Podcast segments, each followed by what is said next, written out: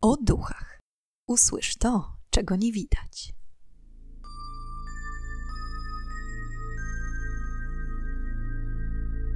Witam i pytam, czego dusza pragnie.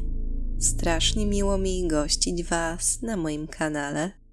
Na wstępie chciałam Was przeprosić za dłuższą nieobecność. Tak jak pisałam zarówno na Instagramie, jak i na YouTubie, ostatnio przez dłuższy czas znajdowałam się poza domem, ale jestem już z powrotem, z głową pełną pomysłów na nowe odcinki. Dlatego mam nadzieję, że od tej pory nowości ponownie będą pojawiać się regularnie. Dzisiejszy odcinek jest pierwszym z długo wyczekiwanej przez Was serii. Mianowicie przeczytam Wam historię o duchach, które przesłaliście mi Wy. Jestem bardzo podekscytowana, wiedząc, że wśród nas są osoby, które realnie doświadczyły zjawisk paranormalnych. I jeśli, tak jak ja, jesteście ciekawi tychże historii, to już nie przedłużając, zapraszam do słuchania. Pierwszą historię przesłał Tomek. Napisał on tak. Cześć. Zastanawiałem się, jak opisać to, co przytrafiło mi się kilka lat temu. Byłem pewien, że nikt mi nie uwierzy, ponieważ kiedy to się stało, byłem sam w domu. Około 6 lat temu, nie pamiętam już dokładnie dnia, w którym to się stało, moi rodzice wyszli ze znajomymi i mieli wrócić dopiero około północy. Miałem wtedy 15 lat. Fajnie, wolny wieczór, będę mógł pograć do późna. Jak pomyślałem, tak zrobiłem. Rodzice wyszli po 19.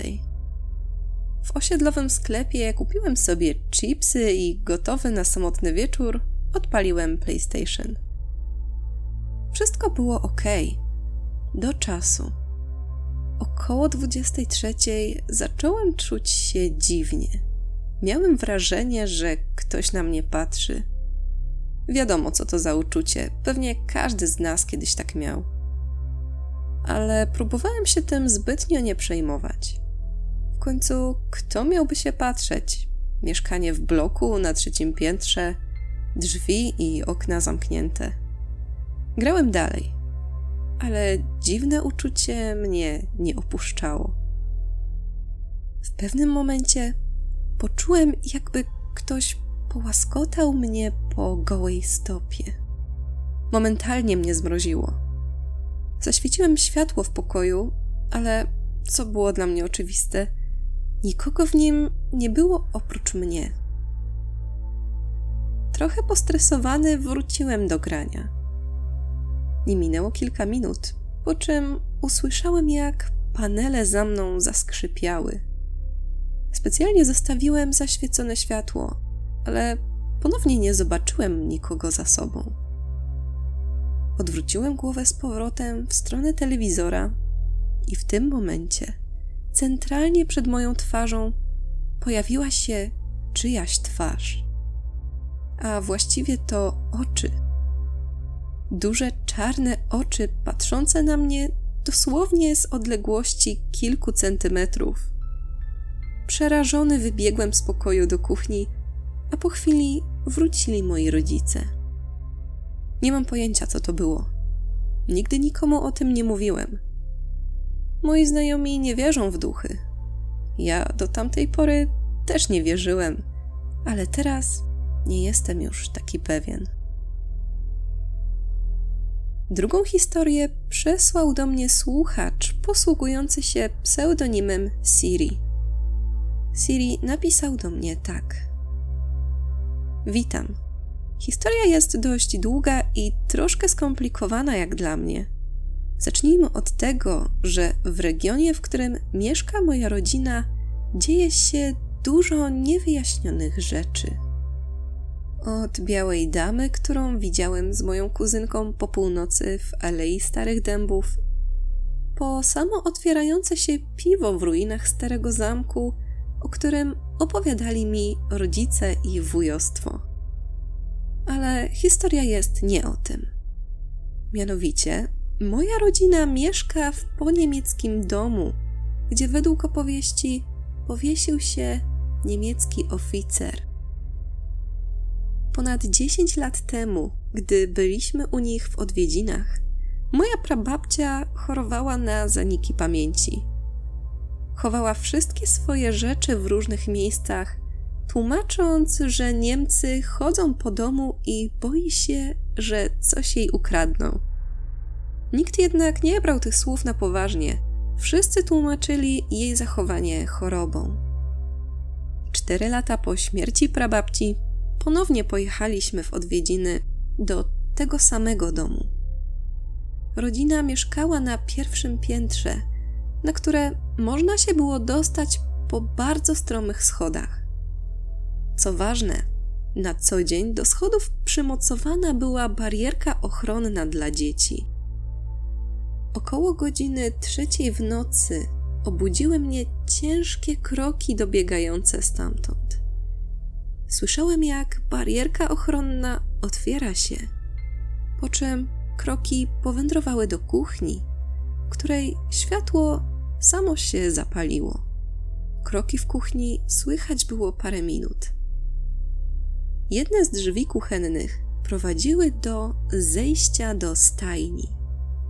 Gdy światło zgasło, drzwi stajni otworzyły się, a ciężkie kroki skierowały się w jej kierunku, schodząc po schodach. Po około 30 sekundach konie i krowy zaczęły wydawać z siebie nieziemskie odgłosy.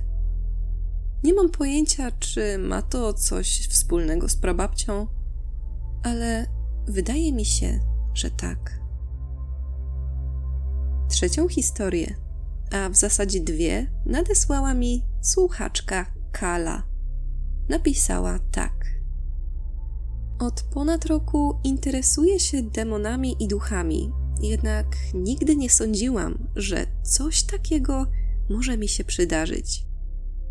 Opowiem o dwóch historiach, które przypominam sobie w tej chwili. Maluję i rysuję, a niektóre z moich prac wieszam lub przyklejam w moim pokoju na ścianę lub szafę. Używam do tego mocnej taśmy, więc nie ma możliwości, aby prace pospadały. Pewnej nocy przebudziłam się o trzeciej i zauważyłam, że nagle wszystkie moje prace zaczęły spadać prosto na mnie. Chciałam wstać i z powrotem je przykleić albo po prostu przełożyć w inne miejsce, ale odkryłam, że nie mogę się ruszyć. Nie wiem jakim cudem, ale po chwili udało mi się zasnąć.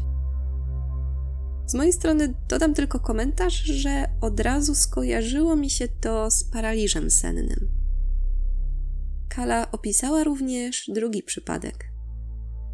Ta historia przydarzyła mi się podczas spaceru z psem w lesie. Kojarzy mi się trochę z Twoją historią o Ponsjanie. Spacerowałam trasą tą, co zazwyczaj z moim psem Mambą. Mamba cały czas szła przede mną, aż w pewnym momencie zatrzymała się i zaczęła rozglądać na boki. Podeszłam do niej, bo myślałam, że może wyczuła innego psa w pobliżu i będę musiała zapiąć ją na smycz. Jednak kiedy rozejrzałam się dookoła, nie zauważyłam w pobliżu żadnego innego psa. Nie było nikogo ani niczego. Po czym nagle usłyszałam dziwne skrzypienie. Brzmiało to w sumie trochę jak jęk. Spojrzałam w górę, myśląc, że to może wiatr kołysze drzewo, ale akurat w tej chwili cały las był cicho, a drzewa nie ruszały się. Po chwili mój pies zaczął szybko uciekać w stronę wyjścia z lasu, a wiatr momentalnie wzmógł się i zaczął tak mocno wiać, że przez chwilę nic nie widziałam. Rzuciłam się biegiem za mambą. Kiedy w końcu udało mi się złapać w innej części lasu, próbowałam się nieco uspokoić, ale nagle za drzew ponownie usłyszałam to samo jęczenie i natychmiast zaczęłam uciekać. Ostatnia historia przydarzyła się słuchaczce o pseudonimie Mila. Napisała do mnie tak. Rok temu zaczęłam pracę w kawiarni w Anglii. Często miałam wieczorne zmiany i sprzątałam po klientach, kiedy było już zamknięte. Wiele razy wydawało mi się, że słyszę czyjeś kroki na zapleczu, kiedy akurat byłam na głównej sali. Za pierwszym razem, trochę wystraszona, poszłam zobaczyć, czy może ktoś z pracowników nie wyszedł jeszcze do domu, ale było pusto. Pomyślałam, że pewnie coś mi się przesłyszało. Ale kolejnym razem przy wieczornej zmianie usłyszałam to samo. Do tego miałam wrażenie, jakby ktoś dotykał i przesuwał naczynia. Zdenerwowana zadzwoniłam do kierownika, mówiąc, że ewidentnie ktoś chodzi po zapleczu, a ja jestem tutaj sama i się boję. Kierownik kazał mi zaczekać na zewnątrz i przyjechał po około 15 minutach. Weszliśmy do środka, ale nikogo nie było.